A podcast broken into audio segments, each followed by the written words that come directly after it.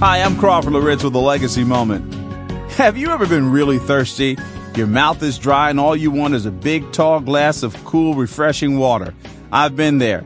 Every time I work out, I perspire and boy, I get thirsty. When I'm really thirsty, I don't want soft drinks or juice. I crave good old H2O. Usually after I quench my thirst, I let out a big sigh of satisfaction.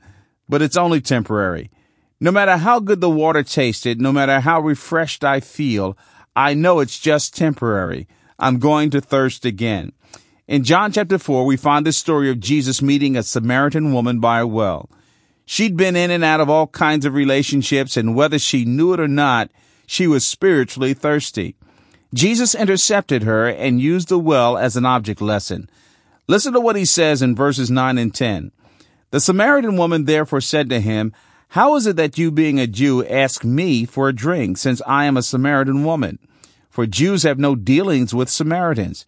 Jesus answered and said to her, If you knew the gift of God and who it is who says to you, Give me a drink, you would have asked him, and he would have given you living water.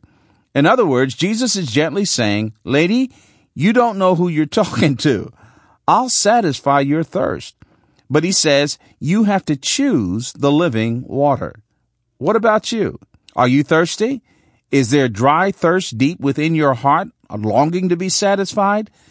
Here's what I want you to remember and do today. Your search has ended. There is a permanent thirst quencher. His name is Jesus. He is the living water. Give your life to Him, and you will never thirst again. Join Crawford Loritts tomorrow for another Legacy Moment.